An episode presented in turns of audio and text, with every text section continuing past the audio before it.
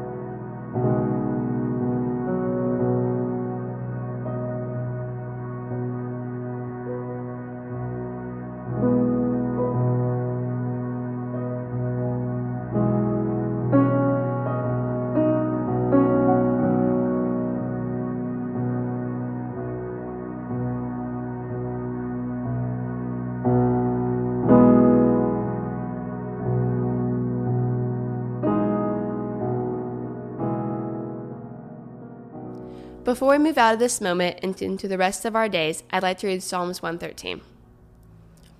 Praise the Lord, you his servants. Praise the name of the Lord. Let the name of the Lord be praised, both now and forevermore. From the rising of the sun to the place where it sets, the name of the Lord is to be praised. The Lord is exalted over all the nations, his glory above the heavens. Who is like the Lord our God, the one who sits enthroned on high, who stoops down to look on the heavens and the earth? He raises the poor from the dust and lifts the needy from the ash heap. He seats them with the princes, with the princes of his people. He settles the childless woman in her home as a happy mother of children. Praise the Lord.